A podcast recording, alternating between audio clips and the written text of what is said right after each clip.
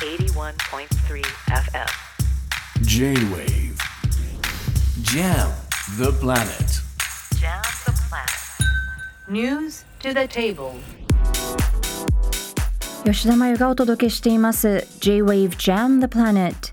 続いては最新ニュースにフォーカスする News to the Table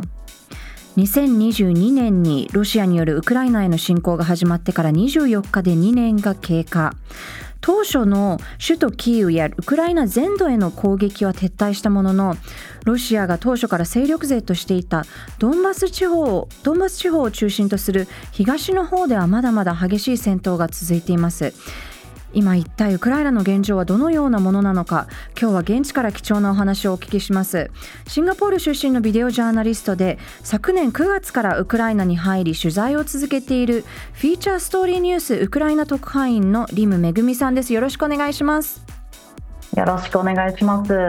ありがとうございます。あのウクライナでは最近要所とされていた東部のアウディイウカがあの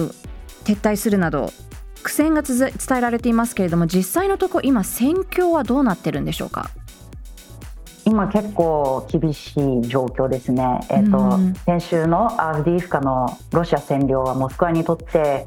去年5月のバフムート崩壊以来最大の戦場勝利で今、えーそのモメンタムに乗ってロシア軍は1000キロに及ぶ前線全域に圧力をかけながら前進しようとしてます。はい。えー東の前線そして南の前線。けど、えー一つ重要なポイントとしてはうん。あのアブディーフカを占領するためにロシア軍はかなり大きなロスを払ってます、うん。えーアブディーフカの攻撃は去年10月に始まったんですけどはい。あのあるデータベースにアクセスしたロシア国外に拠点を置く独立系のロシア報道機関によると約1万6000人のロシア兵がアブディーフカで命を落としたと、うん。えー報道してました、はい。でもしその数が本当であれば10年間のソ連アフガニスタン戦争の戦死数を超えます。はいはい。でウクライナ側なんですけど、えー昨日実はゼレンスキー大統領が初めてウクライナの軍事死者数を公表しました、そうですね。あの戦争開始からですね3万1000人の軍人が殺害したと、えー言ってました。うん。で、まあ、そのロシア軍が前線にかけている圧力の目的としてはアウディーフカから撤退した疲弊したウクライナの軍隊に補充をする余裕を与えないよう圧力をかけてます。で1週間後今ですねすでにロシア軍の前進がある程度成功して成功してアブディーフカの西側の、えー村を昨日一つ占領したとの報道がありました。はい。で一方でウクライナ軍は今アメリカ支援の遅れによるえー弾薬不足にかなり悩まされています。それが戦況に大きな影響をもたらしています。であと実は私先週末すいません。あのドネツク州とハルキウ州にある前線に近い町や村を訪れたんですけど、ええあのそのエリアに住んでいる住民たちは今再びロシアの占領下に置かれるんではないかとすごく恐れてました。うん。多分覚思うんですけど去年10月に一発のミサイル攻撃が村の、えー5分の1を殺害したという事件があったフローザっていう村なんですけどそこを去年あの先週訪れたんですけど、えーまだその事件からのトラウマがまだ残っている中、えーロシアの前進ロシア軍の前進への恐怖が今漂っていて、うん。えーまあ、本当に小さな村なんですけどまずミサイル攻撃現場から小さな道路一つ挟んで向かい側に住んでいる人たちが多くて現場の瓦礫撤去作業がまだまだ行われていたんですけどはい。大きな音がするたび住民たちはビクビクしてました。で、うん。彼らは戦争の最初の年に6ヶ月間くらいロシアの占領下で暮らしたんですけどまた再び占領下に置かれるんではないかとすごく怖がってました。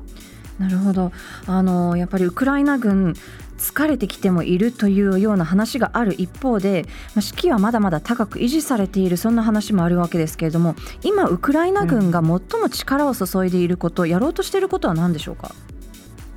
そうですね。今年ウクライナ軍にとって今年すごくチャレンジングな年になると思うんですけど、うん。えーいろいろな課題を克服しようとする年にもなると思います。例えば、えー防衛生産の大幅な強化に今年力をあの急いで注いでます。はい。アメリカやヨーロッパからの軍事支援への依存をなるべく減らすためですね。うん。でそのため武器や弾薬の国内生産を今増やそうとしてます。うん。でウクライナの一つの目標として挙げ今挙げられているのがあの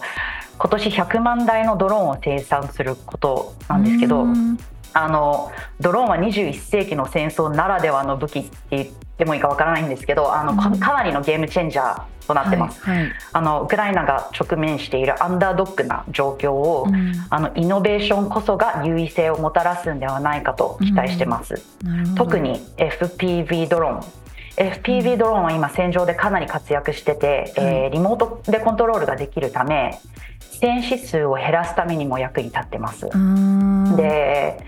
はい、昨日キーウでいろんな大臣が集まったディスカッションフォーラムが開かれたんですけど、うん。ウクライナの、えー戦略再産業大臣が昨日述べ述べてました、今年のウクライナの防衛力は去年に比べて6倍増加すると言ってました、うんでそれに加えて、えーウクライナは今年守備的な姿勢を強めると言ってます。はい。アクティブディフェンスと呼んでます。で今滞っているアメリカからの、えー軍事支援を待ちながらはいうん。して国の防衛あの産業を強化しながらディフェンスモードに入って、えーウクライナウクライナ側の前線に進軍してくるロシア軍を攻撃し、えーロシア軍のモラールと軍事力を低下させることを目的としてます。なるほど、まあ、いろいろねウクライナ軍もいろんなところに力を入れるというところですけれどもめぐみさんがあの最初にウクライナ入りをしたのが9月ということでもちろん9月といえばガザの戦争の前でもありますけれどもうん。実際こう取材するメディアに変化があるのかそして今のウクライナの人々の生活っていうのはめぐみさんご自身が取材をしていてどのように感じていますか？うん。まあ、まず生活面ですね、うん。えーまあ、まやさんが言ったように去年9月に引っ越してきたんですけど、はい。9月と比べると特に大きな変化はなくてですねなぜなら私が引っ越してた引っ越してきた時期は実は比較的静かな、えー時期だったんですけど、うんあの最悪な砲撃は一昨年の冬の間と去年の5月にあったんですけどはい。ほぼ毎毎晩のように爆発音が首都でも響いたそうですが、うん。あの私が到着した9月中旬はうん。エネルギーインフラが再びロシアのミサイル標的になることが予想されていて、うんうん。冬に向けて準備が進んでました。例えば、うん。あのああらゆる場所での発電機の設置。はい。で私自身もあの電池式のランプを買ったり引っ越してくる前にもすでに大きなモバイルパワーバンクとあとうんうん。携帯式ソーラーパネルなど購入して持ってきました。はい。だけど幸いなことに大規模な停電は起きなくて多分これはロシアのあのミサイルの在庫っていうのかなストックパイルうんうん。が戦争開始の頃と比べて減りつつあることを多分示していてはい。で今あのロシアは国内だけではなくイランや北朝鮮からミサイルやドローンの補充を求めています。うん。であと前年と比べてウクライナの支援国が支給した防空システムのおかげで特に空が厳重に守られているキーウ中心部ではある程度通常の生活が、えーできるようになってます。うんで、えーもちろんウクライナ東部の状況はまた違うんですけど、東部はロシアから防空システムがああってもあのミサイルを迎撃するために十分な時間速度がないっていうのがうんよくあります。えーでカバレッジカバレッジに関してはかなり変化がありましたね。メディアのカバレッジ、あうん、どのように変化してます、えーとまあ、私はテレビパッケージっていうのかな、うん。うんあのの制作に加えてライブレポートもしてるんですけど、はい。やっぱり中東紛争が始まった直後うん、あのライブリクエストがかなり減りました。た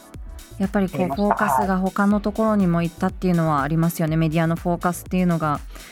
少しずつウ,、はいウクライナだけではなく他のところにも目を目が向いているというところはあると思うんですけれどもまたあの、まあ、ここまで戦争が長期化するとなるとですねその兵士の数というのも問題となってくると思うんですけれども国民の間ではどのような受け止められ方してますかそうですね、えっと、兵士の数の問題はやっぱり発生してますね。うんえーまずロシアの人口はウクライナの5倍っていうところからの問題なんですけど、はいあのでもウクライナでは戦争開始当時モラールが高くて、うんえー高かったんですけど自主的に動員した人たちがまず多かったですね。で軍のあのリクルートオフィスの外で行列を見かけることが普通でした。うんうんはいだけど今そうではないです。うんえー当時戦争がどれくらい長く続くかの予想はやっぱりつかずあのまさかここまで長く続くっていう予想は多分なかったと思うんですね。で、はいそれで今後まだまだ続くっていう状況の中動員するモチベーションがやっぱりかなり下がってます。うんであと現在の動員法制なんですけど、はい未だあのソ連時代の法制が残っていて、例えばあの動員解除のプロセスが不透明であることがまたモチベーションの低下につながってます。うんあの当初動員した兵士たちはほぼ休みなくあの戦い続けなきゃいけないっていう状況に今なっていて、えーなので今議会ではウクライナの議会では新しい動員法律を導入しようとしてます。うえーはい、ソ連式ではなくて民主主義国家としてうんあの兵士の人権をいかに守りながらどのようにして戦争にえー立ち向かえるのかがうん今課題となってます。なるほどで、はい、これはロシアの侵略がヨーロッパの他の地域にも広がるかもしれないという危機がある中他のヨーロッパ圏にもあの参考になるんじゃないかという解説もあります。うんなるほどあの戦争も3年目に突入しましたけれども最後の質問ですがあのウクライナの世論として早期の戦争終結の議論っていうのは起きていますか？今のところ起きてないですね。あそうなん。だえーはい、やっぱりウクライナの国民たちはもちろん戦争の早期終結を望んでるんですけど、はいはいだけどこれはウクライナの条件下のみでですね。うんえーはい、ウクラウクライナはいかなる領土をロシアに譲渡するつもりはないという合意はうん今でも続いています。なるほど。あの今日は本当に貴重なお話ありがとうございました。あの6年ぶりに日本語を話されたということですけれども、現地ウクライナからフィーチャーストーリーニュースウクライナ特派員のリムめぐみさんに貴重なお話をお聞きしました。ありがとうございました。ありがとうございました。